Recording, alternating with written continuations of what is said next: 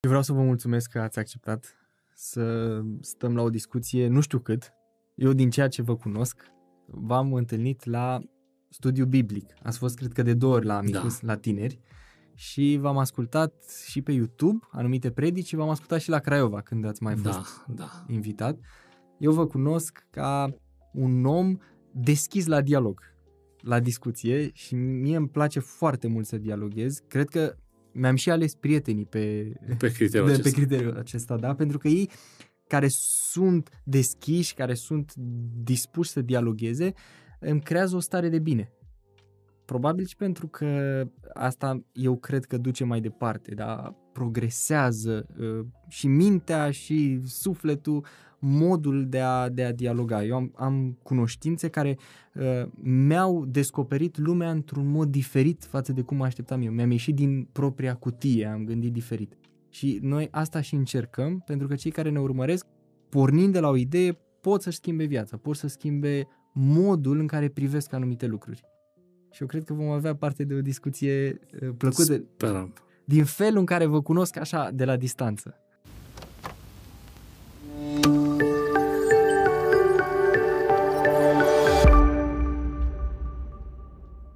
Tot de la distanță v-am observat ca fiind o structură rațională. Mai repede, mai repede rațională decât emoțională, poate fi strict o prejudecată, dar mi-o asum până la proba contrarie. E deformația pedagogică, adică la un moment dat, tot ca să fii pedagog, trebuie să fii structurat. Adică totul e 1, 2, 3, ABC, 1, 2, 3, știi? Este și în același timp și modul de predicare mi se pare că e exact la fel, foarte structurat. Adică aveți un fir roșu și când vreți să ajungeți undeva, mergeți punct lovit, punct ochit. Și aș fi curios de ce ați ales totuși calea credinței, fiind o structură rațională. Păi tot, uh, tot rațiunea și-a spus cuvântul. Okay. Um, poate știți, eu sunt născut într-o familie de credincioși. Am avut o bucurie pe care o au unii dintre noi, dar nu toți, iar cei care o au trebuie să recunoască că e o binecuvântare.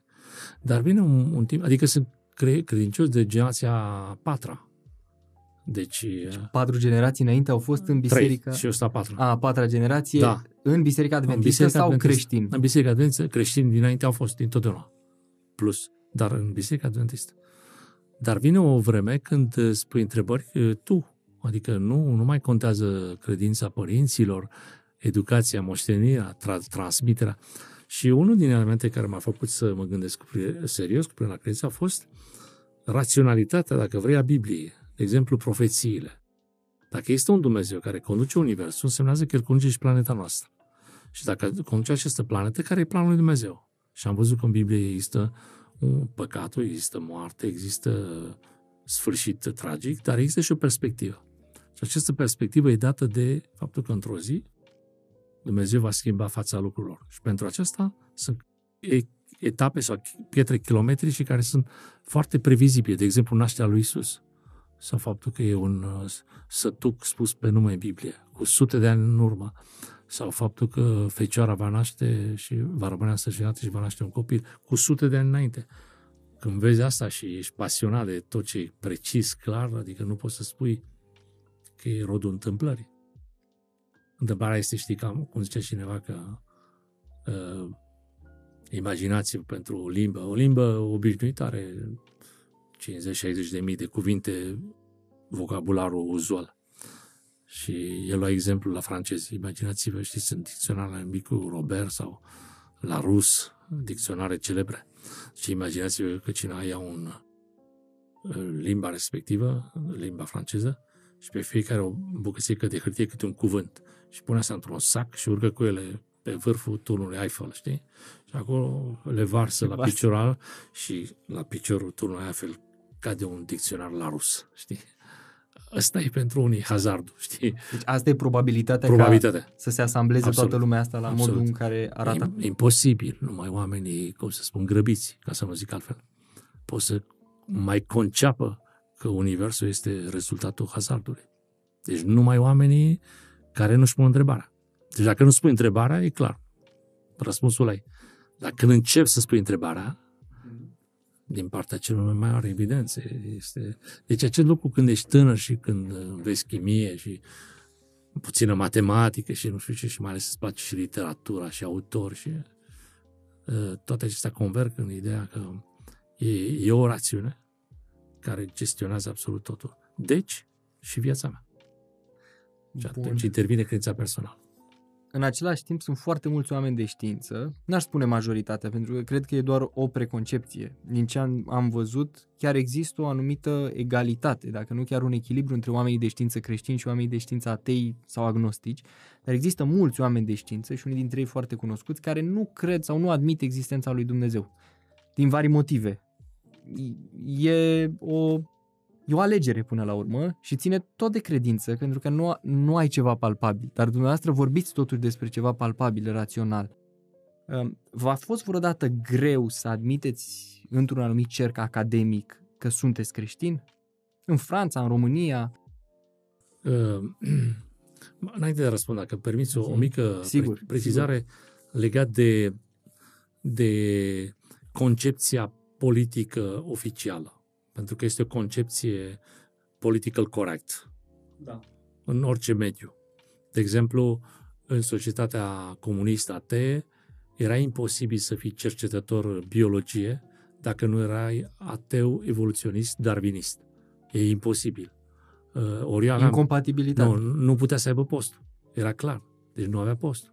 Ori eu cunosc persoane care au avut postul iar una dintre ele, nu numai că l-a avut postul, a fost dat afară pentru că s-a aflat că are convingeri religioase. Era un creștin, un creștin angajat. A fost dat afară și când au scos postul la, la concurs, postului, și el s-a înscris pentru a da concurs. N-a fost încumetare, n-a fost din partea lui uh, nicio formă de revoltă. El a spus, e dreptul meu și a încercat și el pe postul lui. Au venit mulți candidați care aveau dosare serioase, recomandare, oameni de știință serioși. Cu CV în spate, probabil. În plus, da. în plus, da? Și a venit și el. Și a venit proba la oral, a stat comisia cu el toată ziua, ore întregi. Să discute, să vadă exact ce crede și ce nu crede. La final, el a obținut postul. Cauza autentic. Un cercetător inginer biologic, biolog în București. Uh, tot legat de aceste precizări și apoi răspund la întrebarea mea. Personal cred că nu există Po- poate greșesc, poate greșesc, dar e posibil. Eu nu cred că există un, un om de știință adevărat, de știință adevărată. Nu, nu vorbesc de, de sisteme de gândire, de concepte, de teoreme. De nu. Vorbesc de știință adevărată în care un adevărat cercetător să ajungă la concluzia că Dumnezeu nu există. E mai degrabă invers. Cel puțin poate spune, e o inteligență pe care nu o stăpânesc. Este ceva pe care nu pot descrie. Nu identific. Nu este, pentru da, că nu e domeniul meu. E peste mine. Absolut. Și nu este preocuparea mea. Dar nu poate spune, eu ca om de știință afirm. Nu, acela se discalifică și știința lui nu e știință. De curând în Franța, raportul care cred că va fi tradusă cu siguranță în multe limbi, de octombrie a apărut, un care de doi cercetători care au consultat peste 20 de specialiști și care spun, în două cuvinte, de patru secole, opinia publică este știința și credința sunt două lucruri separate. Antagonici. Ori se constată acum și spun ei și nu recomandă o credință sau o alta. Ei nu vorbesc despre o biserică, ei nu au o preocupare de a face publicitate, lobby pentru un anumit curent de gândire. Ei spun că este imposibil din vedere științific să nu recunoaștem că Dumnezeu există. Nu forță, că știți, știi forța când spui forță, pe urma comuniștilor, era o chestie de, foarte eufemistă de a descrie pe Dumnezeu, știi? Eu cred că există o forță, Universul, știi? O forță vibrație. ca și cum ai avea o, o baterie în buzunar și la un moment dat forța explodează, știi? Adică nu, nu, nu, nu ceva foarte nedefinit. Nu, există Dumnezeu. Adică o inteligență care depășește natura noastră ca și creatori. Iar acum întrebarea ta este următoarea. Da, mi s-a întâmplat să fiu și eu pus în situații în care să vorbesc despre credința mea în condiții în care mm, ceilalți nu vorbesc. Însă, în momentul acela nu trebuie să fii erou, adică nu trebuie să devii martir, martir să, să ții pe umeri soarta pământului, știi? Trebuie să fii foarte natural și foarte simplu. E adevărat, privirile celorlalți contează mult și e, cred că e o chestie de antrenament. Adică dacă la un moment dat nu faci asta niciodată, uh, cam greu să intri în uh, Liga 1 cu, Dintr-o dată. cu toți fotbaliștii de renume mondial, știi, cam greu. Mai ales că tu n-ai coborât niciodată pe teren, știi, adică trebuie să intri pe teren, să te antrenezi puțin. Și care este cât- un episod, printre altele, eram în, uh, la liceu, în ultimul an de liceu, precizez, eu liceul l-am terminat în secolul trecut, Dar unde în Craiova? în Craiova. L-am făcut în Craiova, sunt din Craiova. În 79. Calculați ce vârstă am. ce la matematică știu. Ehm, Profesoara de română, foarte de treabă, zice, uite, acum mai aveți o zi de școală și urmează să dați bacalaureatul și gata, să terminați, sunteți viitori studenți, mâine, poi mâine, vă invit pe toți la mine acasă o casă care nu e departe de tabaci, de, de, de centrul spitalului, de centrul orașului. Pe vremea aceea era o casă extraordinar de deosebită, nu mai văzusem așa ceva. Soțul ei era un mare inginer responsabil la direcția de nu știu ce, un nume din ăsta lung, așa de nu se mai termină, știi? Și e, Era ceva exotic. ceva deosebit. Da, adică impresionant. Și la un moment dat, lucru care nu se întâmplă la liceu, știi? Am avut posibilitatea să luăm o cupă de șampanie și la momentul X coboară de pe o scară interioară, iar nu mai văzusem asta în viața mea, soțul doamnei, domnul inginer, care a venit să ne salute și să ciocnească cu noi pentru că suntem la, moment, la un moment important de viață. Și în clipa aceea, eu, care nu beau, nu beau alcool, am pus, am cerut să mi se pune apă. Și știți că se pare că este egal cu ceva foarte grav, un fel de Ofensă. ofensă la nivel da. de Da. legi mazeste, știi? Eu nu dețineam codurile și natural am, am întins cu apă.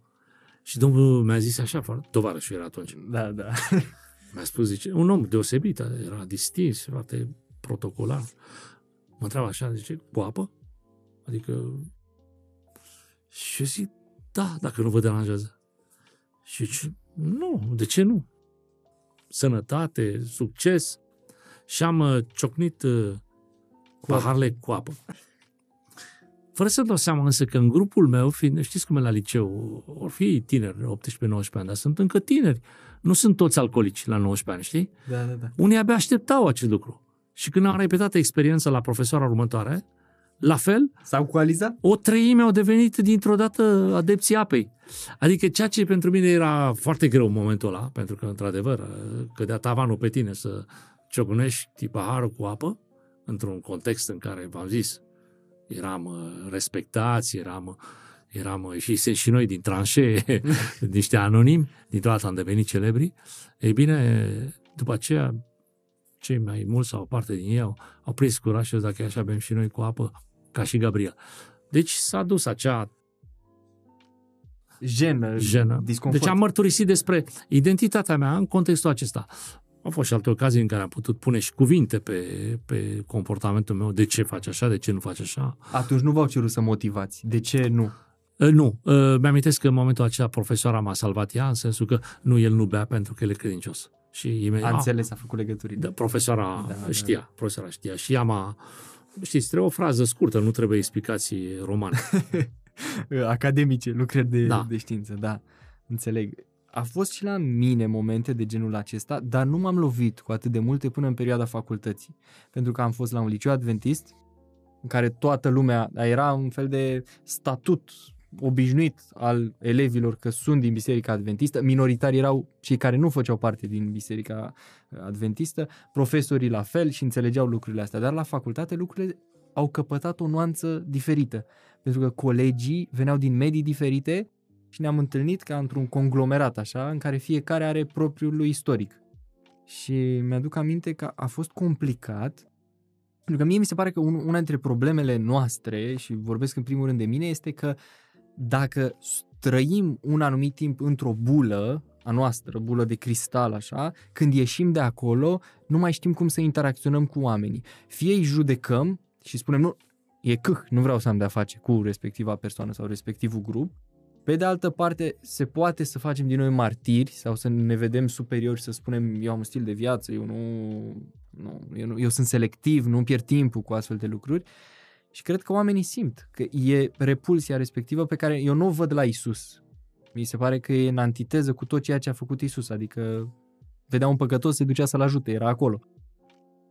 Cred că este o, o înțelepciune care vine bine și cu timpul, dar și cu experiența, în care să fii în același timp foarte apropiat de oameni și în același timp uh, uh, unic, în sensul, în sensul că ai niște convingeri și o faci pentru că sunt convingeri și e autentic ceea ce trăiești și nu e pentru că joci un rol sau ai o, o mască și acum trebuie să fii cu minte, că toți sunt cuminți.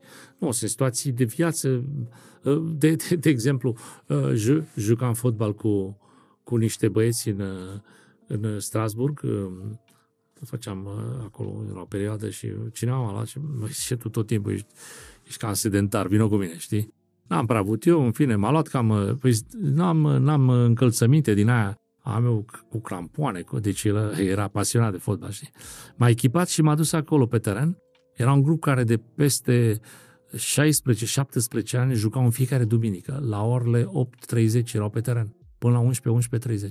Veneau cu porțile, instalau, jucau și plecau acasă. Deci aveam un ritm din asta de n-am văzut în viața mea. Adică uh, mașini de război, știi? Adică, Anduranță.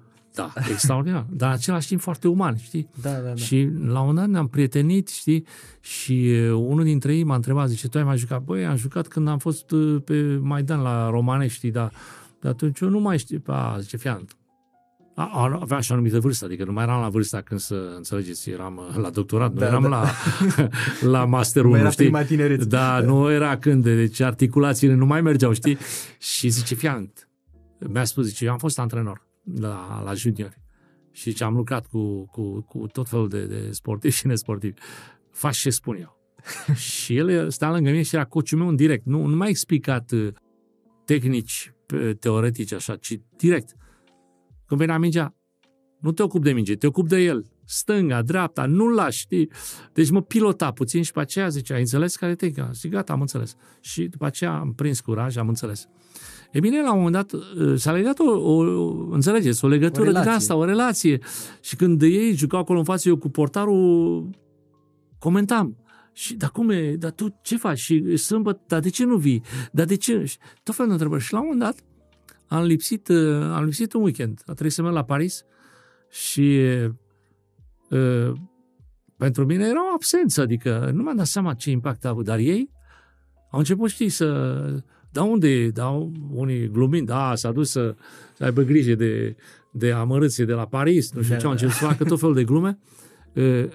În cazul de genul ăsta, ai, dacă te formalizezi și spui, stai, dumne, puțin, așa vorbești cu mine, nu știu ce. Ai grijă. Deci da. există posibilitatea aceasta de a fi în același timp foarte serios și foarte uh, hotărât pe ceea ce știi și ce crezi și în același timp să fii apropiat de oameni, să joci cu fotbal. Da, nu, adică nu, nu, nu ne afectează acest lucru nu acest lucru afectează, nu se transmite. De multe ori creștinii au fost sau mai sunt văzuți așa din profil. Stană de piatră, mineral, nu, nu, ne, nu ne permitem orice fel de discuții. Pe de altă parte, face parte și din principiile noastre de viață. Da? În mod normal, de la un creștin, nu te aștepți să auzi în juri, nu te aștepți să auzi un anumit tip de limbaj sau anumite glume care nu se încadrează în ceea ce ar fi plăcut, în ceea ce ar fi uh, eu zic, uh, potrivit pentru un context social anume. Dar uh, care e cea mai mare problemă pe care o văd eu amendată de tineri? Dar culmea, o văd și la noi la tineri, dar este și amendată de tineri. Ipocrizia. O amendăm în cadrul bisericii, în politică, în societate, dar culmea că am preluat-o.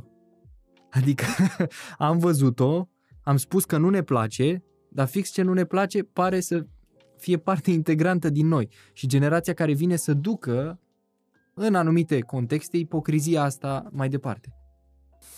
Am o, aici o, o lecturare personală a, a acestui fenomen și anume legat de, de un fenomen de societate. Adică există societăți în care lucrurile acestea sunt foarte flagrante. Adică e... nu trec, ci din potrivă oamenii sunt, sunt iritați, sunt deranjați. Sunt cenzori. Da. În altele, trecem pe lângă ele, știi? Iau un exemplu. După 89, în România, au venit foarte multe ajutoare uh, sociale. Oamenii, nu știu dacă vă amintiți, veneau oamenii cu pachete, trimiteau ziceau unii că e o formă de a liniști conștiința Occidentului privind nevoile din răsărit. Știi? Adică eu cred că făceau ce pot. De exemplu, conserve, haine. Bine că aici unii au fost uh, ajutați, alții s-au bătut pe ele, știi? Adică e expresia, știi, s-au bătut pe ajutoare. A rămas expresia asta. Adică un fel de degradare a tot ceea ce este mai uman. Nu? Cel mai uman fiind generozitatea și altruismul, devine la un moment dat subiect de... de Talibanism în altă parte. Exact, exact. Adică s-a întreținut o formă din asta de egoism personal. Uh, unii contestă că a fost bine sau nu a fost bine. E o discuție dacă într-adevăr s-a făcut s-a ajutat o țară, vorbesc de România. Acte de caritate și, din vest spre est. E valabil și pentru alte țări. Dar unii spun în mod clar că ar fi trebuit ca în acea perioadă să investească foarte mult în educație adică formarea unor, unor reflexe care n-au existat sau care au fost pierdute și pe care, de care avem nevoie. Un exemplu. Ă, câți dintre noi suntem de acord, dar cu, adec- cu, cu, cu adevărat satisfăcuți de conduita, de modul de a te purta în trafic? Câți dintre noi?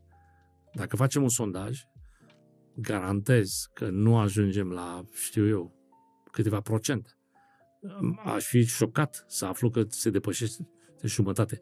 Adică să răspundă din, din cei 100 care, care răspund 50 să spună mie îmi place cum se conduce în România. Sunt convins, dar sunt convins că există un fel de, de saturație, de, de nu avem încotro.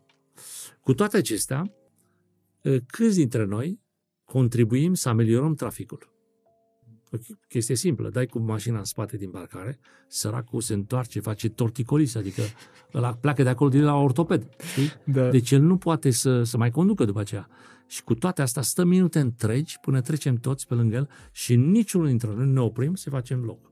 Sau când schimbă co- uh, banda. O chestie simplă, dar pentru că mi-a luat locul, eu și claxonez. Dar el are timp să treacă.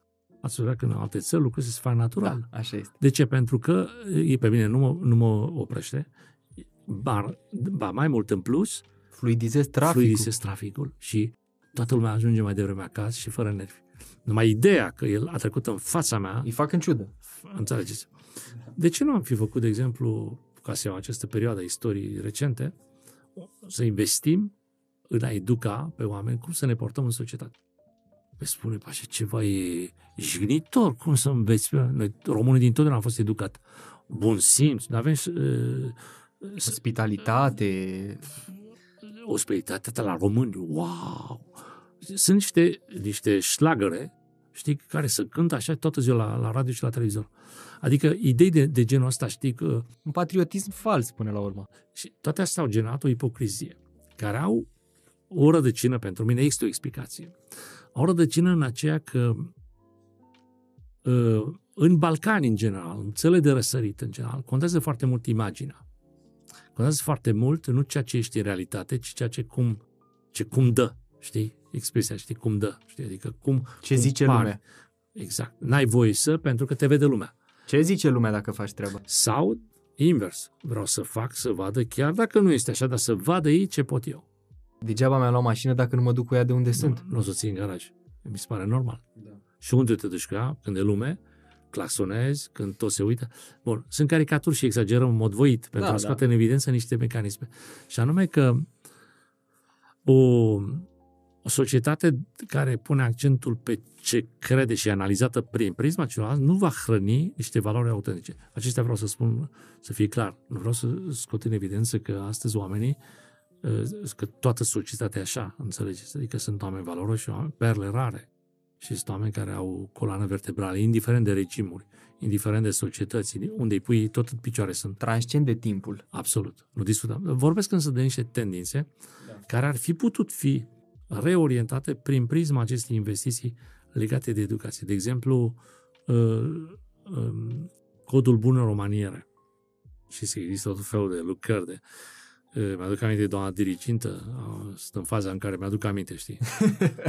Am intrat în faza pe vremea mea. Nostalgia. Pe vremea mea, profesoară tânără, prima, lui, prima generație a dânsei noi, adică a investit în noi. Entuziasm. Deci nu a dus doar română, limba. Ne-a dus și la orele de dirigenție, mi amintesc, cum se poartă un băiat față de o fată, cum se poartă un elev față de profesor. Lucruri care sunt de bun simț în cele din urmă, adică nu trebuie să le pui pe hârtie sau să le citești undeva, dar dacă nu le ai, e bine când cineva ți le spune. E bine, această discuție ne-a ajutat să ne construim un univers și niște parametri. Iar când mai târziu am descoperit că de fapt eu nu fac decât să reproduc ceea ce am învățat acolo, știi? Bine, am mai pus niște cuvinte din alea mai popoțănoase așa, mai e ca pe tort, știi, o glazură, știi? Pare că e nu știu cum, dar în realitate tortul e același. Adică construcția de bază este acolo. Părinții, școala și respectiv biserica. Acestea sunt celulele, practic, care educă. Despre asta vorbiți, Absolut. fundamentul. Uh, vreau să ne povestiți un pic ce înseamnă pentru dumneavoastră Franța. Pentru că ați plecat în Franța, cei care ne urmăresc poate nu, nu cunosc asta, ați plecat în Franța în urmă cu nu știu câți ani. În 91 am plecat. În 91, deci... Uh, Apoi m-am întors, în 96 am plecat practic definitiv. Definitiv. Deci fix în anul în care m-am născut eu. Acum 25 de ani v-ați stabilit definitiv în Franța. Uh, de ce? Aș vrea să facem o paralelă. Suntem pasionați de Franța. Cred că există o legătură. Eu am auzit foarte mulți tineri care sunt uh, în, într-o relație foarte plăcută cu ceea ce înseamnă Franța, ceea ce înseamnă Parisul. Uh, orașul iubirii, libertate, o anumită democrație, fiecare face ceea ce dorește, cel puțin așa e, e privită Franța de foarte mulți tineri din România cu care eu am discutat, că au sau nu au informația, asta e partea a doua, că există sau nu educație, sau că e real sau nu, însă cum e Franța? Cum vedeți dumneavoastră Franța și dacă se poate face o comparație cu ceea ce vedeți și simțiți că este România? Întrebare vastă și da, da, subiect da. enorm de dar în același timp foarte interesant și de actualitate. Ehm, proiectându-mă în perioada când am plecat în Franța, trebuie să spun că a fost la mine un amestec de, de surpriză, de admirație, de extraordinar wow. Dar în același timp am fost puțin dezamăgit pentru că eu mă gândeam că poate trebuie să plec în Anglia De ce? Pentru că pe vremea vorbeam engleză, eram pasionat de engleză, eram anglosaxon, american, deci eram de toate, dar nu francez, știi? Și am avut un sentiment de, ah, nu e chiar așa. Însă mai târziu, când am ajuns acolo, mi-am dat seama că era exact ce corespundea uh, structurii sufletului meu. Adică cred că m-aș fi descurcat, că te descurci în orice țară, te duci în, uh, și în Rwanda, și în India, și în Filipine, peste tot te descurci, în Malaezia, deci eu când uh, ai uh, condiții și bunăvoință și un minim necesar, oricine se adaptează și oriunde. Însă întrebarea e dacă ești cel mai eficient sau dacă ai capacitatea să intri pe uh, făgașul culturii și nu doar de a învăța limba. Adică a învăța limba la un moment dat cu efort, cu persistență o înveți să intri într-o anumită mentalitate. Nu am pretenția că am învățat mentalitatea franceză, că sunt francez, că înțelegeți. Și vreau să spun că este o... Am constatat că este o simpatie, o, un paralelism, o amiciție care există între cele două popoare. Și asta am înțeles-o după ce am văzut, după 95, când am mai venit după aceea și în țară, când s-a deschis, cred că atunci era după 94, s-a deschis Institutul francez din București. Cred că Bulevardul Dacia, dacă mai ții minte, în București. Cine erau primii vizitatori la Institutul francez ca să ia cărți să citească? Bătrânele de 60-70 de ani Uh, adică vârsta mea, pentru cei care n-au reușit să calculeze de, de o jumătate de oră, încearcă să da. le dau vârsta eu. De ce? Pentru că aceștia erau în perioada interbelică. Și când a venit comunismul și a închis Institutul francez, deci relație cu Occidentul, ei au fost păgubiți de această posibilitate de a se hrăni, de a se... Și uh, știți că perioada interbelică a fost o perioadă foarte propice uh, relații între cele da, două clar două țări, nu avem uh, Arcul de Triunf, uh, avem București, București denumit mic, chiar Micul Paris. Adică... Micul Paris. Adică există o cultural, uh, emoțional. Niște afinități, niște afinități. legături. Da. Personal am simțit aceeași, adică adaptarea a fost mai ușoară din acest punct de vedere. Adică chiar mergeam cu chestii simple, mergeam cu mașina și ah, Acum sunt la Ișalnița, știi? Adică priveliștea chiar, adică peisajul da. și satul, wow, ce seamănă cu, știi, sau podul sau... Bine, apoi revin în realitate, știi? Ehm, aceasta este o impresie, o altă, și cred că o impresie obiectivă, nu este doar emoții și... O altă realitate este dată însă de uh, mondializare. Mondializarea asta însemnează că peste tot unde vezi un fast food, însemnează că oamenii gândesc la fel. N-ai cum. Peste tot unde vezi inscripții în engleză și t-shirt, tricouri cu aceleași texte și cu aceeași banalități comerciale, e clar că există un spirit mercantil, comercial, ă, expresii din lumea informaticii pe care voi o cunoașteți foarte bine, care se impregnează aproape că nu le mai traduci, le pui așa ca atare în limbă și aceasta însemnează nu numai o modificare a limbajului, ci o modificare a mentalității. Gândirii, exact. Absolut. Deci, relația cauză-efect e total diferită, pragmatismul are alte forme și bineînțeles că acesta are, zic eu, un impact și asupra, o amprentă și asupra sufletului omenesc. Adică lucrurile care pot fi interesante într-un anumit mediu, într-o anumită perioadă, la un moment dat devin secundare. Și invers. Ce e principal acum? Băi, sunt banii, starurile de, de televiziune, fotbaliștii, milioanele care circulă între cluburi, uh, politica, zania, dezbateri. Uh, astea Acum sunt... câțiva ani, probabil că nici n-am fi știut că Rusia este la graniță cu Ucraina. Da. Acum câțiva ani, poate mai mulți ani, da. zeci de ani. Astăzi e un subiect global. Adică cineva din Zimbabwe știe că... E obligat. Armata rusă e acolo.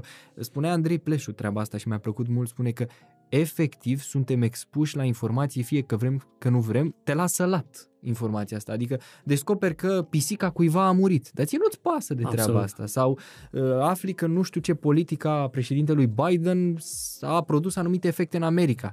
Tu ai multe alte lucruri pe cap și locale, dar acum ești bombardat cu chestiuni care țin de glob.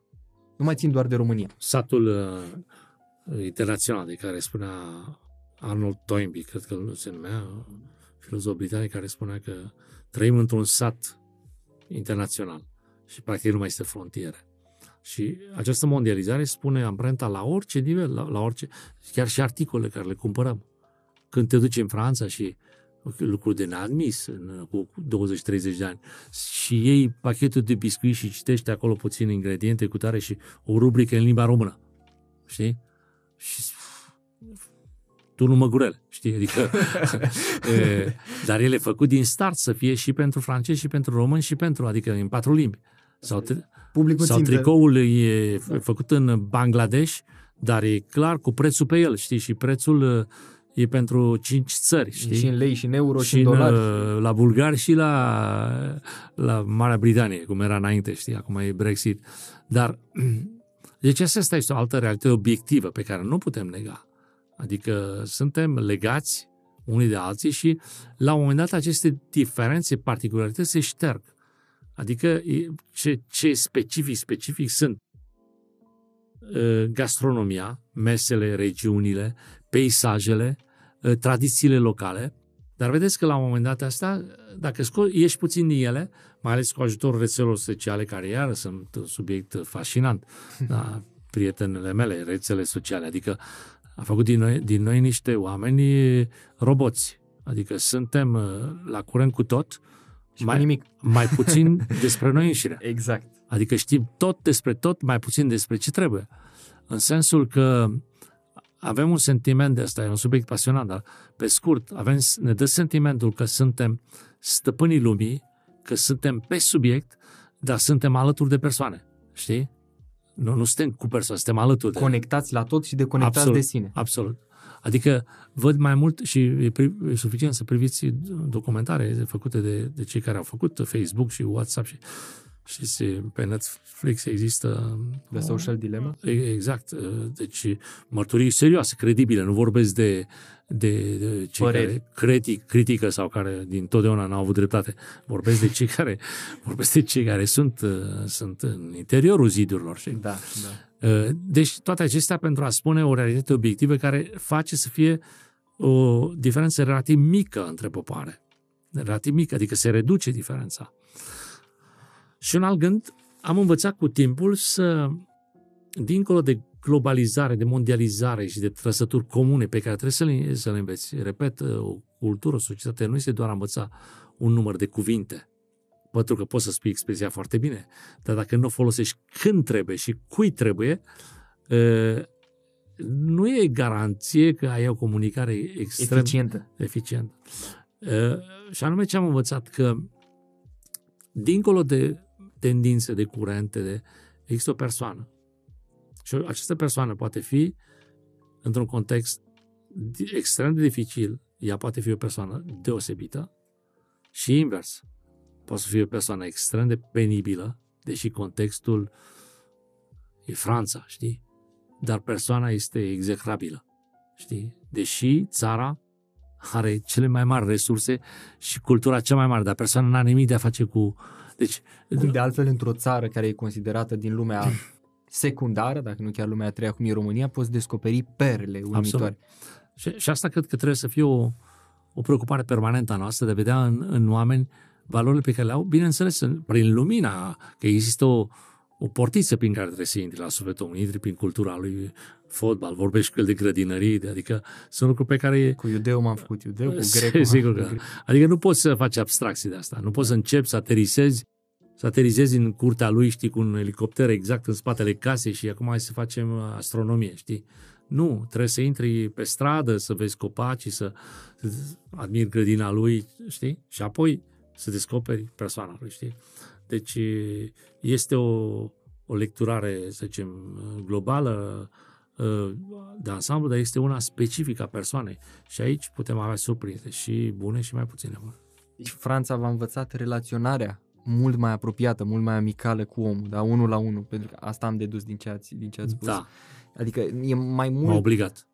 V-a obligat să pășiți în, în tărâmul ăsta uh, al naturalului, al autenticului până la urmă. Cred că și experiențele care le, și pentru care nu le-am, n-am niciun merit, că nu le-am chemat eu, vin, știi? Dar și, și o anumită conștientizare, adică știți, știi, când lucrezi cu ești mecanic, trebuie să te pricepi la scule. Trebuie să spui asta e șubeliță, asta este cheie de 16, asta e de 14. Nu poți să faci după ureche. Când faci muzică, ai partitură și înveți notele și cânti după partitura.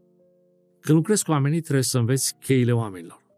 Să deșifrezi sufletul meu. Și una, una din chei este comunicarea, este apropierea de, este de a înțelege sufletul omenesc.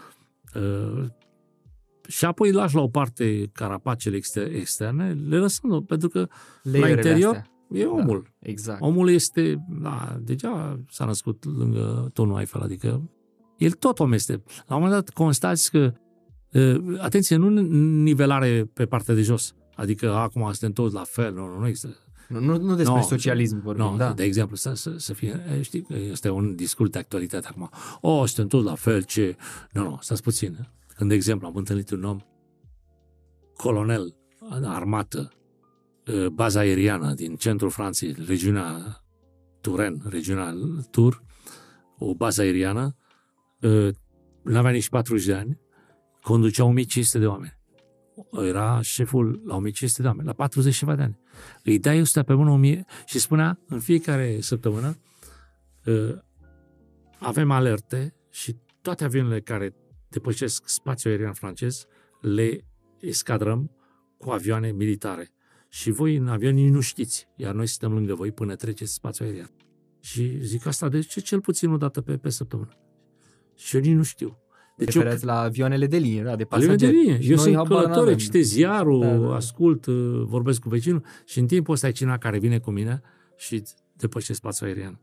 E bine, când omul acesta spune și ce răspundere are și cum lucrează, uh, Înțelegi că Da. nu, nu putem spune că a, și, și ei sunt oameni, sunt, adică banalizăm. uh, Nu, nu. Există niște diferențe. Nu, Adică, dar cu toate acestea, el e un suflet omenesc și el. Adică, dincolo de voile uniforma lui, emoționale, sufletești. absolut. Și raționale. Da. Adică nu dăm la o parte tot ceea ce a acumulat și ce reprezintă, ci înțelegem valoarea lui pe latura aceasta În umană. prisma aceasta umană, da. Uh, Dumneavoastră știți foarte bine ce înseamnă un regim totalitar. Nu știu, Uh, câți, știu. câți, câți ani ați prins, să spun așa, perioada în România când... Păi hai să spun ca să mă laud. uh, Am un dosar cu două volume de la securitate pe vremea când uh, mi-a spus și că l-am și zic, a, zic, ce nu, de ce stai liniștit, că nu l-ai din la de turnator, ce l-ai din la de turnat sau nu știu cum se numește. Deci ați fost filat și da, notat. da, da, în două volume. Și eu ca să glumesc zic, a, dacă nu e din la de turnător, n-are niciun rost. a, ce am făcut? Am făcut, uh, e, nu, ceva mai serios. Uh, nu a fost un... uh, Când am început viața publică aveam, uh, aveam 28 de ani și până pe la 29-30, deci vreo 2 ani aproape, am fost în regimul uh, comunist ca persoană publică, pastor în regiunea Oltenii. Și știți că pastorii erau uh, vizați, erau, erau... În mod special. Da, pentru că lucrau cu oameni și aveau uh, un rol în- cu masele.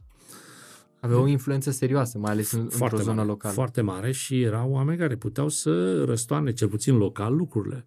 Și deci erau vizați, urmăriți. Am văzut nume, persoane care dădeau rapoarte despre mine, chestii de genul ăsta, în fine. Citeam recent uh, cartea lui Barack Obama, cred că Pământul Făgăduinței se numește, ceva de felul ăsta, care povestește el uh, ascensiunea lui spre uh, Casa Albă. Și la un moment dat amintește despre anumiți pastori americani care și-au influențat congregațiile să-l voteze. Da, da, da. Adică a câștigat alegerile și din cauza unor pastori de genul ăsta, care au o influență foarte mare în Statele Unite, pentru că acolo Absolut. religi- religiile neoprotestante sunt majoritare, sunt cele mai puternice. În schimb, în România, cred că pastorul sau nu știu dacă preotul, dar pastorul avea o influență, cred că mai puternică la vremea respectivă decât oare acum, pentru că vorbeați despre fenomenul de globalizare. Uh, Contestarea autorității, niciun sistem nu mai e bun, nici politic, nici religios, nici social, independență, mai ales în grupurile tinere. Dar cred că merge până la 35-40 de ani curent. Da, uh, și dacă luăm în plus și în calcul uh, secularizarea, postmodernismul, care este o etapă, unii vorbesc chiar de post postmodernism, adică mult mai e. Dar să ne oprim doar la, doar la postmodernism, în care una din caracteristici este contestarea autorității. Absolut tot ce vine din partea unei autorități e fals. De exemplu, astăzi toate teoriile complotiste au la bază acest lucru. Și anume, guvernul ne înșală. Uh, Autoritățile ne mint. Tot ce fac ei e spre răul nostru. E ca și cum îți- ți-ai imagina niște oameni care au fost numiți și ăia, nu se știe cum, care se adună și sunt special puși acolo ca să ne facă nou rău. Știi? E doar în România mentalitatea Nu, nu, asta? nu. Nu, asta Ați este întâlnit-o efectul. și în Franța. Nu, nu. Este, este efectul postmodernismului care este peste tot. Și e, rețele sociale propagă acest tip de gândire, iar um, o altă caracteristică este chestiunea victimizării. Adică toată lumea e victimă la cineva. Pe vremea comunismului erau victime, adevărate victime. Eu, ca să termin cu mine și cu cunoașterea so- societății totalizare, nu mă pot lăuda că am fost o victimă, că am fost un mare erou. A regimului. Nu. Am avut un chimei, de exemplu, toți au făcut pușcărie. Ei au fost uh, pedepsiți pentru ideile lor. Eu am fost uh, nimic. Ce mai faci, dă-te mai încolo. Știi? Adică nu, mi-a făcut bine. După ce s-a terminat totul, a fost bine. Nu a fost bine atunci. Dar după ce s-a terminat, nu mă pot lăuda că am fost un erou, martir al credinței, adică să fim serioși. Cum vorbesc cu unii astăzi, de exemplu, cu uh, vaccinarea și nu știu ce, egal cu, cu holocaustul. Holocaust, da. da. nu este... Înseamnă că n-au o idee nici despre vaccinare, nici despre e, Holocaust. E, da. e, e nedemn. Da. Adică nu, nu, să puțin. Minimalizezi Holocaust. Nu, nu, absolut. Este, este o ofensă adusă unor oameni care au murit, adică care au, datorită faptului că erau evrei. Nu aveau altă vină decât asta. Știi? Deci nu, nu facem analogii de genul ăsta, păi și eu am fost torturat, am fost și eu sunt... Nu, nu, nu. nu. Am fost puțin zguduit. Dar am cunoscut ce semnează idei totalitare și idei care forțează pe oameni să meargă într-o singură direcție, vor sau nu vor.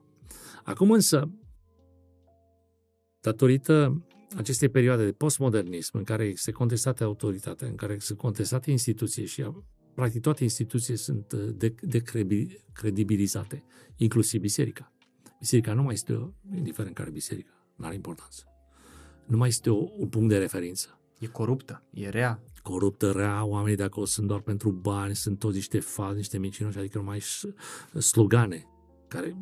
Nu adică, trebuie dovezi. Pur și simplu lansezi niște zvonuri. Nu trebuie dovezi. Eu am întâlnit niște oameni cărora le-am pus întrebări să-mi aducă dovezi concrete și la propoziția a doua au dat în bâlbâială, adică n-au avut ce să aducă concret. Pentru că, dar ei știu că așa a fost. Adică nu este un discurs rațional. Nu e vorba de argumente între oameni care au uh, nevoie. Să, adică nu este o sinceritate care e originea acestor afirmații. De au o credință mare. nu, nu, nu. Este o formă de aroganță și de superioritate spirituală, în sensul că eu știu și tu nu știi. Da, da. E ceva. Sau tu ești naiv, eu sunt exact. adică, rațional, sunt da. cerebral. Și atunci, uh, victimizarea este un alt fenomen, uh, un alt parametru. Spuneam de regimul totalitar, există o singură victimă, adevăratele victime cele care erau pedepsite. Și pe toți care întrebăm care au fost în comunism, de exemplu, când am cunoscut aici în România comunismul, alții spune au cunoscut fran- francismul sau alte dictaturi, toți cei care au cunoscut dictatura pot spune că au fost victime ale acelei dictaturi. Punct final. Astăzi sunt victime din orice sunt victime pentru că nu au fost înțeleși, că e regimul, sunt victime pentru că li se impune nu știu ce, sunt victime absolut la toate nivelurile. Traume peste traume. Părinții nu au fost la înălțime, părinții nu le-au dat educație, nu le-au dat bani, Statul. Prof, profesorul le-a dat nota, e trebuit să-i dea 9 și a dat doar 8, adică este de genul ăsta, adică ei devin victime la toate capitolele. Și victimizarea aceasta constituie un element, un focar, adică de care hrănește alte nemulțumiri. O societate bolnavă. Este, putem, uh, nu știu dacă sunt eu doctorul bun să-i dau un diagnostic, dar cred că asta ar fi ideea. Uh, ideea este că e ceva care nu merge. Ceva care nu merge, un reper care s-a pierdut și în care uh, oamenii sunt chemați să-și găsească acest reper cât mai repede. Adică nu se poate la infinit ca de starea mea personală să fie vinovați toți, mai puțin eu. E vinovat guvernul, e vinovat Obama, de care a amintit sau acum, nu mai știu cine. Cred că, cred că s-a schimbat între timp. De când facem emisiunea, că s-a mai schimbat. S-a mai schimbat. Mai schimbat unul, doi. Deci nu putem la infinit să mergem, adică pentru că sunt probleme în Irak, eu am probleme în Crăvița Nouă, știi? N-am apăcat de asta. Nu se poate, dar nu se poate așa ceva. Adică mergi cu mașina pe stradă și vezi mizerie în fața casei și dai vina pe primar să înțelegi bine, eu nu, nu, nu zic că primarii noștri înțeleg, sunt, sunt înțeleg. deosebiți uh, și că eu sunt tot cu, sunt prieten cu toți primarii. Nu cunosc pe niciunul. Dar până acolo să ajungi încât să nu fii în stare. Am văzut asta pe drum și chiar, chiar îmi venea să zic, băi, de ce nu ne oprim să facem ceva? În București o fază, anecdotă, nu mai este acum. Sper că nu e, nu ne ascultă. Asta e speranța, să nu ne asculte. În București, după noi, știi că s-au făcut foarte multe facultăți foarte multe discipline, foarte multe. O explozie. O explozie masivă, da. Și una dintre ele era facultatea de ecologie sau ecologică, nu știu cum îi spunea, ecologie probabil. Nu știu dacă mai este și asta, mă rog. Și am trecut prin fața ei, era într-o clădire din asta care a fost uh, atribuită, obținută prin, uh, de către stat. Curtea era plină cu sticle de plastic din asta abandonate și cu mizerie. Facultatea de ecologie. Deci studenții, mă, nu zi de, de anul 5, că în anul 5 ești inginer, nu mai merge să, să mai iei sticla de jos. Dar în anul 1, ești în primul an de practică, s-ar fi putut face o, o acțiune din asta tinerească, sportivă, domne, două zile, știi, cu saci de plastic adunăm, facem o chestie, o poză, arătăm cu tricou, tinerească, nu? Nu. Asta e drama umană pe care o trăim.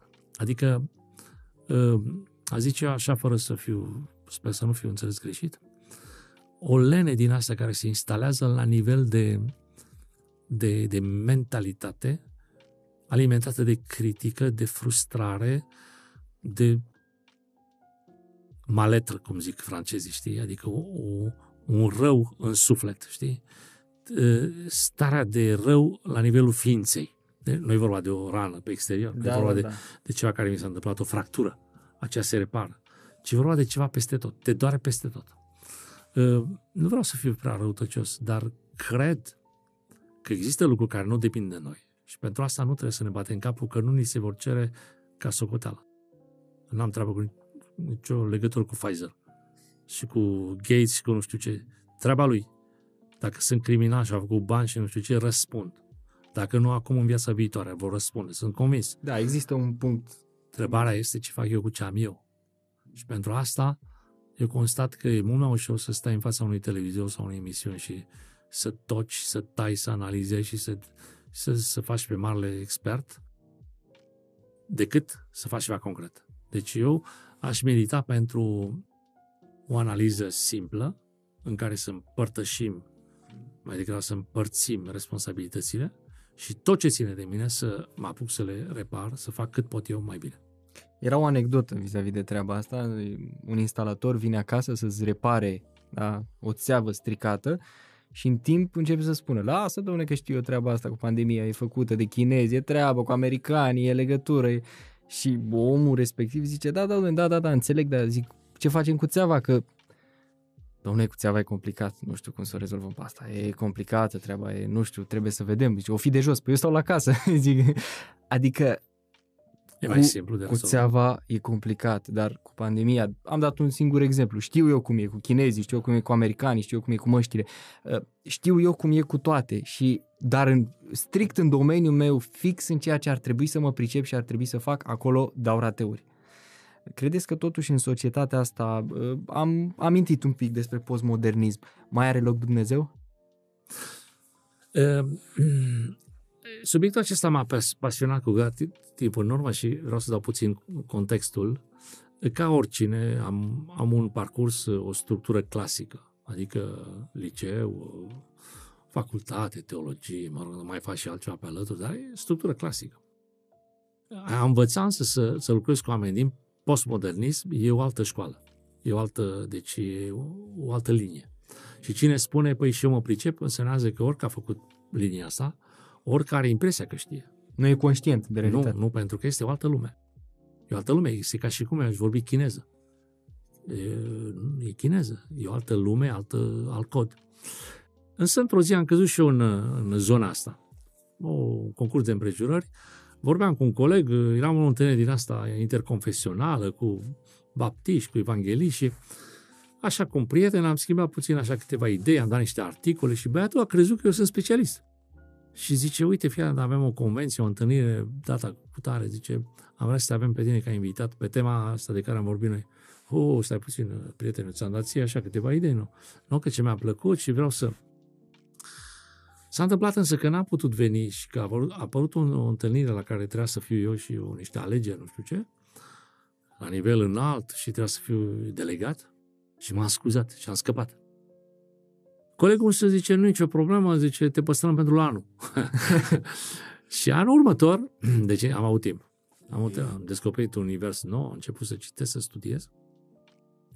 Nu zic că am înțeles totul și că stăpânesc foarte bine, dar m-am inițiat în acest domeniu. Și am descoperit o altă lume. În ceea ce înseamnă postmodernism. Postmodernism. Și ca să termin povestea cu, cu acea întâlnire, am fost invitat și vreo 3-4 zile am fost uh, uh, formatorul, instructorul acestor 40-50 uh, de participanți. A fost o chestie foarte serioasă și foarte, foarte hard, uh, plină de provocări, foarte interesantă. Oamenii aveau pe inimă lucrul acesta și bineînțeles că asta m-a proiectat și pe mine într-o altă dimensiune.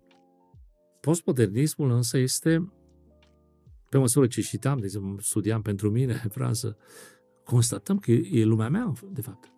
Deci aveam impresia că mă pregătesc pentru alții, dar de fapt era lumea în care eu mă mișcam. Vă pregătiți pentru viața în care trăiți. Exact. Da. Adică, practic, fără să complicăm lucrurile și fără să dăm impresia că totul e clar, ă, deși spuneam că este o altă lume, este un alt cod, în realitate suntem noi. Cu ceea ce trăim acum. Și anume, când, de exemplu, mergi spre simplificare, spre ușurință, câți dintre noi vor să facă studii biblice sau știu studii de analiză, de exegeză, să învețe greacă? Eu lucrez cu tinerii, în afară de studenți că sunt obligați săraci și ea mă privesc așa. Cu cu vai, probabil. Sunt obligați, dar să vină la mine să zică, domnul să facem un curs de greacă așa o dată pe lună, două ore, știi, din aia greacă veche, știi? Grea. Nu? Nu. Cât dintre noi facem istoria României, de exemplu? Hai să facem un curs de istorie, să învățăm principalele curente, de exemplu, curente în literatură literatura română, nu ce am învățat la școală. În plus, cu exemple, poate că locuim într-o regiune unde au trăit, eu știu, Ion Crang, Eminescu, facem niște excursii din astea pedagogice, pe Înțelegem teren. contextul cultural Absolut, și internațional. Cu interviuri pe teren, cu, da. știu, inventez, adică ar fi o materie pentru lucru foarte interesant, care, zic eu, ne-ar scoate puțin din zona asta virtuală unde sunteți specialiști, toți am devenit virusologi, știi?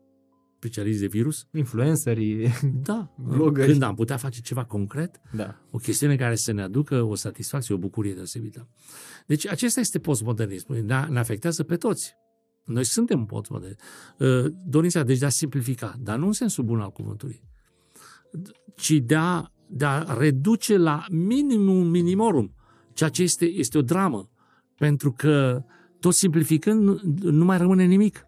Deci nu mai înțelegi care a fost Dispare punctul comun. esența. Absolut. Tot, tot, tocmai din dorința asta de a, de a ajunge la cât mai puțin, cât mai puțin, poate pentru că nu mai reușim să înțelegem mai mult. scoaterea din context și în special chestiunea legată de um, atemporal. Vorbeam mai înainte de cunoaște istorie sau Mă amintesc când citeam câte un eveniment, imediat îmi făceam în minte un calcul, era înainte lui Ștefan cel Mare sau era după? Era înainte Cuza sau după? E, Trebuia Avea să niște repere așa. Trebuia să-l pun. Dacă Da. nu-l puneam pe linia uh, timpului, Nu nu, face nu sens. înțelegeam. Ei bine, acum uh, postmodernismul mă învață că uh, ce mâncăm la prânz e important. Știi, n-am treabă cu ziua de ieri. E dacă mă întreb ce am făcut, aproape că eu nu mai știu ce am făcut. Nu are importanță. Deci nu e nicio legătură cu ce a fost înainte. Nu e nicio relație cu ce s-a întâmplat. Și dintr-o dată vrei să înțelegi e, fenomenul. Cum să înțelegi? Dacă n-ai niciun reper, absolut niciun reper. O altă caracteristică este valoarea sau rolul um, emoționalului. Emoționalul joacă un rol foarte important. Uh, nu Ce simt? ce trăiesc Flow. eu. Ce trăiesc eu. E bine, spuneai, cum are Dumnezeu uh, loc în tot acest, uh, acest nou peisaj? Tocmai pe aceste canale. Adică mergem pe esențial, mergem spre uh, experiențe autentice. Uh, dacă aceasta este de actualitate, aceasta se cere, deci trebuie și noi, care n-am fost postmoderni, dar care eventual am devenit, să învățăm un nou cod, un nou limbaj și să folosim aceste ocazii, pentru că eu cred că în orice etapă a istoriei a fost greu pentru Evanghelie. Să nu spui că pe vremea Domnului Iisus pentru Evanghelie a fost ușor. Sau în timpul războiului a fost ușor. Sau când erau persecutați creștini a fost ușor atunci. Atunci ce, ce ușor a fost pe vremea comuniștilor când cârcăiau, nu știu dacă e un termen foarte academic, pușcăriile de creștini pentru că erau arestați. A fost ușor pentru ei? Nu a fost. Niciodată n-a fost ușor. Noi avem acum impresia că este foarte greu pentru că suntem în interiorul acțiunii, suntem în focul luptei și avem impresia că pentru noi e foarte greu pentru că suntem în același timp și cei care analizează situația și actorii acțiunii, dar în realitate totdeauna a fost greu. Da, dar în același timp posibil. E, este și mentalitatea de victimă despre care vorbeați la un moment dat, se observă și în cadrul tinerilor și nu numai, vai ce grea e viața mea, dacă ai fi tu în locul meu, dacă ai vedea tu cât e de greu și nimeni nu contestă treaba asta, că poate fi greu, dar greutatea asta trebuie să o vezi tu, câteodată, te poți uita și comparativ, cum spuneați, dar dacă nu cunoști istoria, e cam greu să te uiți comparativ, că nu înțelegi ce înseamnă creștini martiri, nu înțelegi ce înseamnă Roma, Coloseum, nu înțelegi ce înseamnă uh, perioada de, de după. Uh, v-aș uh, întreba în toată societatea asta, uh, nu doar americană, ci vestică, Franța, Spania, Marea Britanie, Italia, Austria, Germania și așa mai departe. Există o preconcepție, cel puțin în lumea creștină, că noi suntem mai spirituali, mai credincioși, estul decât vestul. Adică Polonia, România, Bulgaria, domne, uh, estul are uh, conservatori, păstrăm niște tradiții, păstrăm niște valori, niște principii, există o anumită pudoare. În schimb, în vest apar tot felul de mișcări, de ideologii, uh, scoaterea lui Dumnezeu din universități, din școli, ideea asta de acum cred că se vorbește foarte mult în, și în Franța despre uh, tirania minorităților. Faptul că minoritățile au, au prins foarte mult aplomb în anumite contexte și e adevărat, pentru că faceți drumul ăsta constant. Simțiți că e mai multă spiritualitate sau mai multă credință în zona de est decât în zona de vest? Cum e? E doar o Uh, preconcepție? Cei care spun acest lucru sunt din est. și le-aș, i-aș întreba dacă au vizitat vreodată comunitatea de la Teze, în centrul Franței. Comunitate, să zicem, poate termenul nu e potrivit, dar e ecumenică în care sunt catolici, protestanți, vin cu autocarele. Cu autocarele vin. Tineri să asiste la un moment de pace, de... Nu, nu, slujba nu e complicată deloc, e foarte simplă. Deci nu, nu există o erezie sau o religie nouă. Este nevoia de a te hrăni, de a de a sta, de a intra într-o comuniune alta decât ceea ce face în marile orașe. Vin cu autocarele. De toate religie și, și necredincioși și atei. Cei care spun că sărit e un alt fel de credin, e o altfel de credință, este mai bine stabil, i-aș întreba dacă au văzut uh, ceremonii sau, sau procesiuni în Spania, când sunt uh, evenimente cum ar fi Paștele sau anumite momente importante din viața Bisericii Catolice, Catolice de exemplu, da, sau, da. în care tinerii sunt au un rol important. Nu vorbesc de bătrânii care nu au ce face la biserică. Noile generații, da. Vorbesc de noi generații. Dar și întreba pe cei care spune că în răsărit credința e diferită și sunt așa tot felul de afirmații de genul ăsta care dau valoare, știi? Ă, dacă a văzut ă, zilele mondiale ale, ale tineretului în Biserica Catolică, de exemplu, sau, sau tabere de tineret ale Bisericii Adventiste undeva în, în munți sau ă, într-un cantonament specific, în, de exemplu, din toată Europa întâlniți, care s-au întâlnit în Portugalia de curând sau în alte țări, când cântă, sau în Spania, mii de tineri care cântă și se ridică părul în cap de, de impresionat ce ești acolo și care își dau viața lui Hristos și când se întorc acasă vor să fie botezați sau chiar acolo ridică mâna să fie botezați. Bine, unii vor zice, da, dar muzica e nu știu cum, pentru că ei sunt vizuali, știi? Adică să ești vizual, vezi numai cravata care nu e dreptată, știi? Dar nu vezi persoana care e îmbrăcată în cravată, vezi că nu are cravata drept, știi? Da. Pentru că cravata trebuie să fie așa. Dar, roz, dar tu n-ai văzut că persoana respectivă există. Am ce vreau să spun? Există forme diferite de spiritualitate. S-ar putea că ele se corespundă mie și să spun da aici, da, uite. E ce trebuie. Este exact cum trebuie. În sensul că, de exemplu, copiii nu alerg în biserică. Știi? Am întâlnit biserici unde diaconii se uitau la copii să nu alerge în biserică. Ăsta era scopul primordial. Și, și copiii mei erau mici la vremea aia și am înghețat eu că s-a uitat diaconul la ei, știi? Deci copiii deja erau uh, speriați. Vă întrerup o secundă. Da. Care credeți că e linia de echilibru? Nu știu dacă putem să o trasăm noi, dar măcar să o tatonăm, să găsim niște răspunsuri în zona asta, în ceea ce privește forma și fondul. Adică credeți că vor fi mântuiți oameni din culturi diferite, cu siguranță, cred și eu același lucru, uh, care au cântat diferite tipuri de muzică, l-au lăudat pe Dumnezeu în diferite moduri, dar cum credeți că se trasează lucrurile astea? Adică în România te uiți la cineva și spui, are cercei, da, are, sau are bijuterii, sau nu e bine. Da, este o mentalitate a locului. Mergi în America și poate că sunt biserici de aceeași confesiune în care se poartă bijuterii și e considerat normal, e considerat de la sine înțeles. Ba chiar e ciudat cel care nu poartă. Adică niște diferențe de genul ăsta culturale. Sau muzica despre care vorbeați. Sau, uh, eu știu, modul în care te îmbraci la biserică. Poți să vii în șlaf, poți să vii în costum. Și e o diferență, e o discrepanță. Dar știți că în România e complicat. Cineva care te vede așa la biserică te judecă, că e alt context. Poate dacă te duci în Australia sau în America, e o altă atitudine față de tine. Te judecă dacă ești în costum, că ești ciudat față de ceilalți, sau nu te judecă deloc. Uh, ați trăit în mai multe tipuri de culturi. Unde vedeți până la urmă că e linia de echilibru? Uh, greșeala pe care o facem noi și mă includ și eu, modest, în general este că vorbim tuturor cu același discurs. Când în pedagogie e o regulă foarte clară și anume că trebuie să folosești un discurs într-un fel pentru un anumit public. Adică nu vorbesc cu toți la fel. Când vorbești cu un copil trebuie să vorbești cu un limbaj. Când vorbești cu un adult, cu un alt limbaj. Când vorbești cu un responsabil într-o biserică, vorbești cu un alt limbaj. Noi vorbim cu toți la fel. De exemplu, la prânz facem seminarii despre sexualitate. Sâmbătă la prânz. Toată biserica. Toată biserica. Bătrânii care 70 de ani, săraca, nu mai e deloc în subiect, dar e acolo, asistă, știi? Iar eu sunt foarte bucuros că am public. Știi? Da. Înțelegeți caricatura? Da, da, înțeleg. Nu, ce vreau să spun este că am două discursuri. Nu sunt uh, contradictorii și nu este schizofrenie. Putem avea două discursuri. Unul îl am față de tânăr și unul am față de responsabilul sau persoana care mă primește în biserică sâmbătă dimineață. Cele două discursuri nu sunt la fel. Ce spun celui care este un tânăr, care vrea să caute pe Domnul, care vrea... Caută în el, mai întâi îl primesc așa cum este. Și caută în el acele resurse care să-l valorizeze. Așa încât, la un moment dat, să poarte costum ca mine. știi? Dar nu poți să încep cu, cum n-ai cravată? Adică stai puțin. Nu mai calci pe aici până. Păi, dar tu ce tânăr ești? E, pentru că am vorbit cu discursul celuilalt.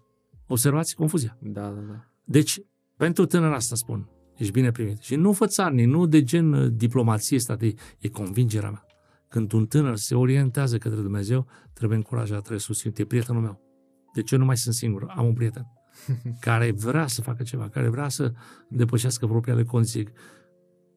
De unde știm noi că acel tânăr pe care îl critic eu, de fapt, nu are doar acea pereche de pantaloni și doar acel pullover. Eu am întâlnit asta. Vi s-a întâmplat treaba Da, asta? da. Mhm. În Franța? Uh, Nu dau lume ca să nu... Am înțeles. da, da. mai către sudul țării. Adică, iar eu zic, cum nume vine în blugi la adunare? Dar numai unul ca mine care discută cu el află că de fapt nu are decât acea pereche de pantaloni. Și atunci se schimbă lucrurile. Total. Nu mai este tânărul care e neglijent, care se îmbracă urât. Nu mai e tânărul care Rebel sau... care, fai, de ce, dar ce generație, de, dar ce copii ăștia, știi? Adică fraze din astea făcute la pachet, știi? Pe bandă rulantă, știi? Tot, toți sunt răi, toți sunt, numai eu sunt bine. Bine că sunt eu mai în vârstă, știi? Nu, e un tânăr. Și tânărul care a venit în biserică, pentru mine e un suflet prețios. Pentru el a murit Hristos și vreau să-i o arăt.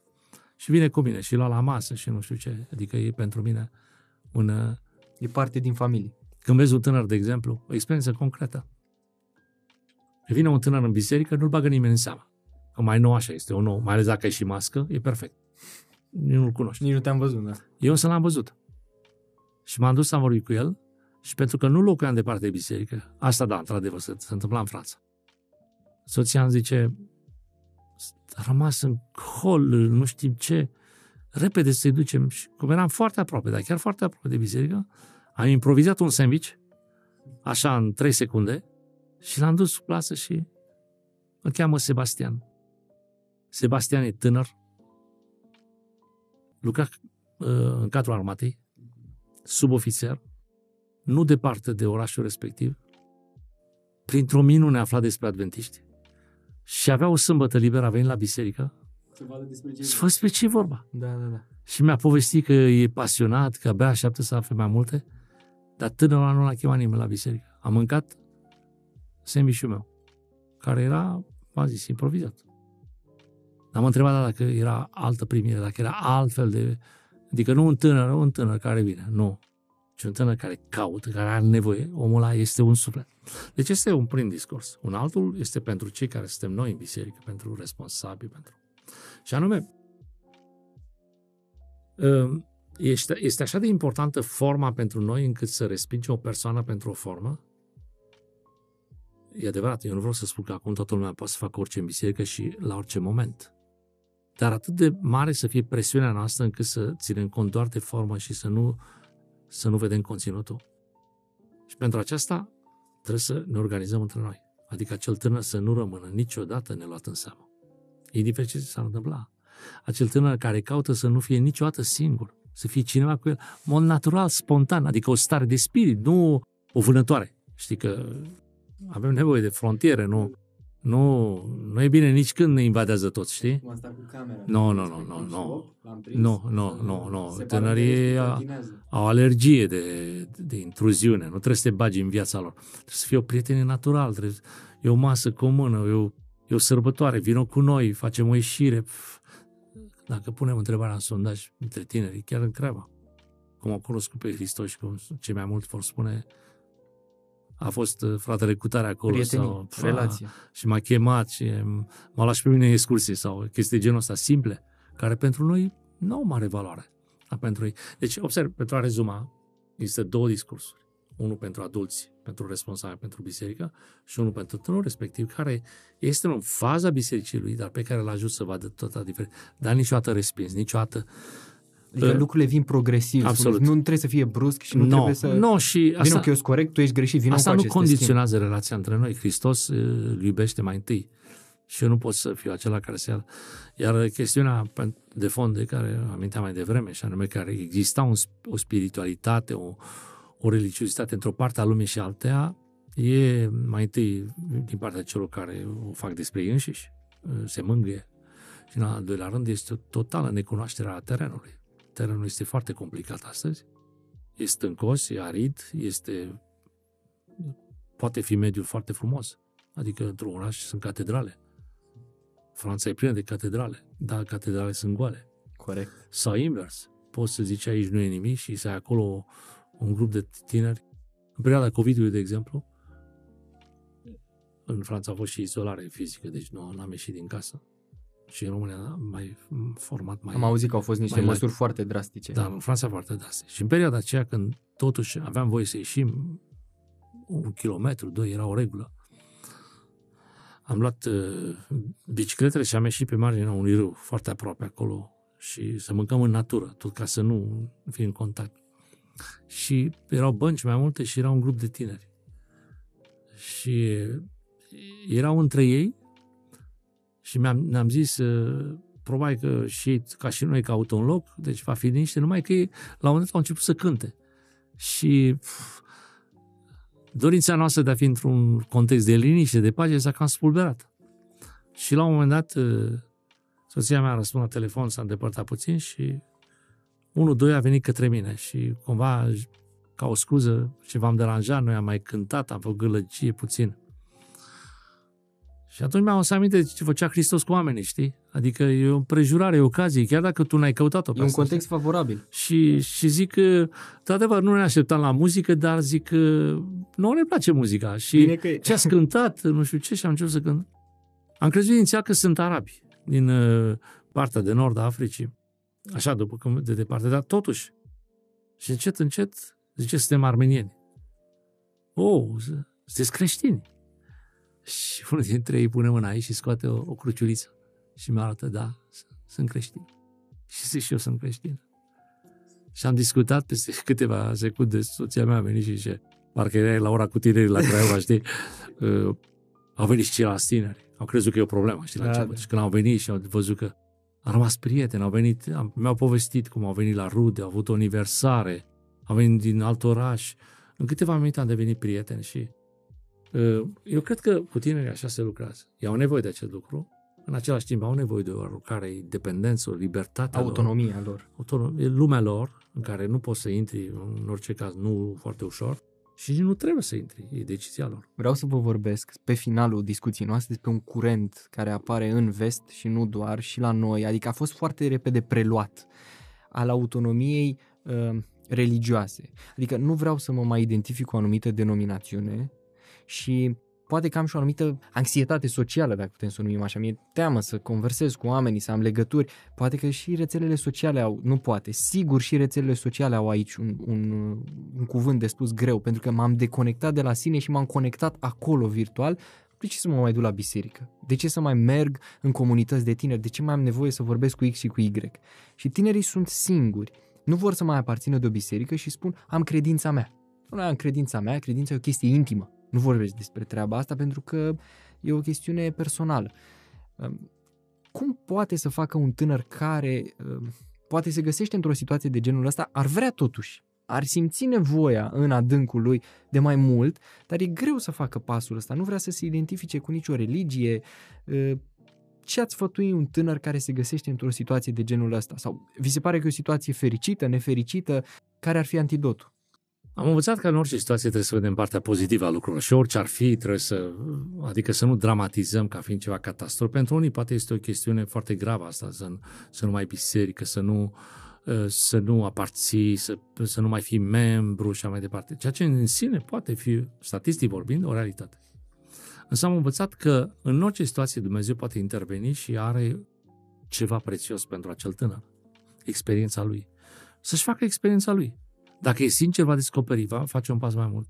Eu, eu nu, s- nu, nu sunt împotriva um, acestor experiențe sau acestor situații dacă ele sunt provizorii.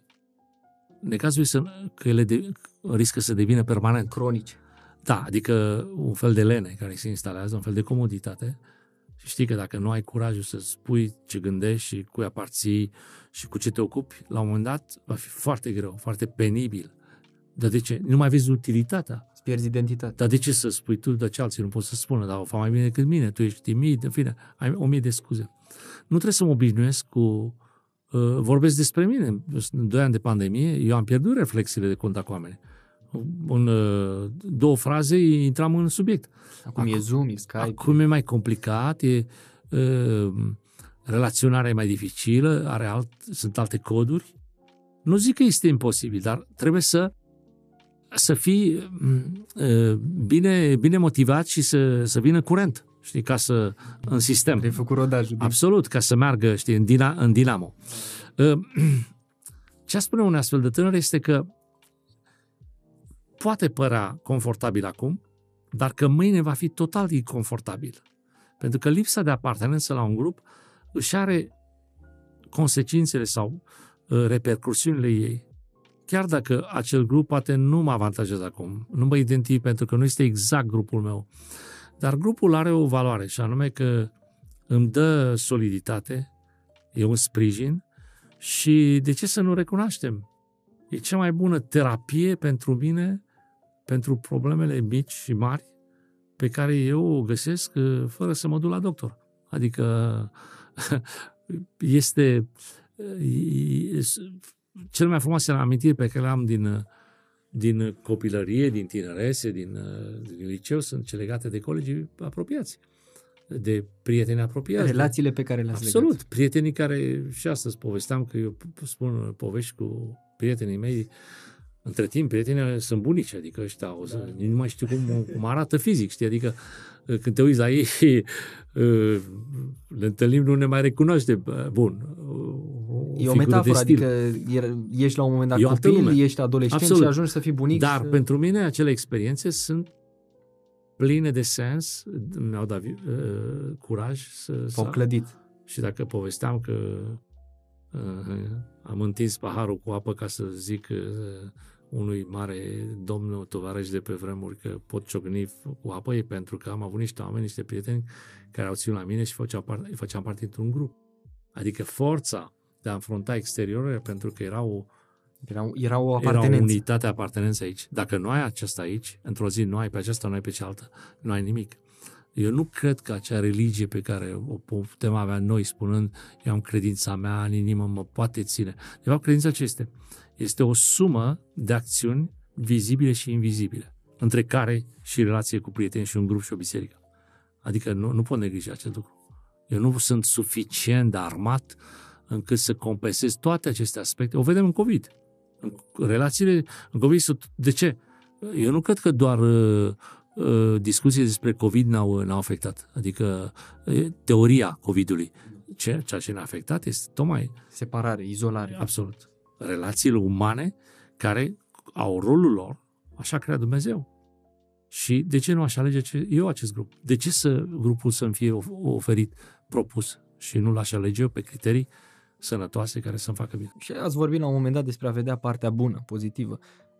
Contează spre ce te focusezi, contează ce vrei să vezi. Da, dacă tu vrei să vezi răul, răul vei vedea și în tine și în ceilalți și în, și în relația cu Dumnezeu vei vedea răul, vei vedea uh, partea schimonosită a situației. Dacă vrei să vezi binele, dacă vrei să vezi, până la urmă nu trebuie să fii perfecționist poți încerca să fii într-un grup, poți încerca să relaționezi cu oamenii respectivi. Poate că nu există similitudini, nu există uh, sinonime la momentul ăsta, dar se creează. Vorbeați chiar la început despre ideea asta că tinerii nu trebuie să aibă forma de la început sau poate nu o au și nici ele White n-a avut forma de la început și nici pionierii bisericii noastre n-au avut forma de la început. Dar noi nu știm asta poate tocmai pentru că nu studiem. S-au schimbat, adică a fost progresiv și cred că în viața fiecăruia dintre noi adevărul s-a, re, s-a, s-a descoperit progresiv. Adevărul fiind o persoană până la urmă. Nu o idee sau opinie. Uh, mie mi-a făcut nu plăcere, e, e puțin spus plăcere, e mai mult decât atât să discut cu dumneavoastră. Eram convins că voi pleca eu clădit. În primul rând eu sunt cel câștigat din discuția asta și sunt convins că și cei care, care ne-au urmărit uh, sperăm că a fost relevant pentru voi, că ați găsit valoare în tot ceea ce, ce am discutat și nu ezitați să ne lăsați părerile voastre. Pro, contra, uh, cred că ne ajută foarte mult și mai mult decât atât. Dacă vor fi anumite întrebări, ne puteți ajuta cu un răspuns cu mare plăcere. într-o situație sigur, eventuală. legătura și... Deci uh, puteți să vă exprimați Dacă liber. se poate, sigur și, și putem avea, avea un dialog chiar dacă virtual. Un singur lucru aș vrea să vă mai rog la final, dacă ați vrea. Noi avem un tablou cu sigla uh, proiectului și am rugat ca fiecare invitat să ne lase semnătura lui pe tablou ca o amprentă uh, sau ca o amintire, că tot vorbeam de relații, a faptului că a fost aici și că împreună am construit niște idei care merg mai departe și pot construi acțiuni. Pot merge spre partea practică. Avem un marker și o să iau eu tabloul. Deci e moment uh, solemn. este un moment solemn, da, de... Așa. Trebuie să nu greșesc. Eu sunt convins E că... în continuare aici? Da, da, da. Da, dar uh, Da, e bine așa ca să... dacă În sunteți... plus, Florian Rista e înaintea mea, deci sunt bucuros să pot semna după el. Deci ați, ați recunoscut imediat uh, Da, semnătura. Mulțumim mult! E o eu amintire mulțumesc. plăcută pe care o avem și suntem convinși că până la urmă e mult mai mult, e mult mai mult uh, decât o simplă discuție, e un uh, îndemn la acțiune pentru toți cei care ne-au urmărit și Da. e prima dată pentru mine și pentru Michael, dar suntem convinși că va fi pentru mult mai mult. Mulțumesc pentru invitație. Mulțumesc și eu!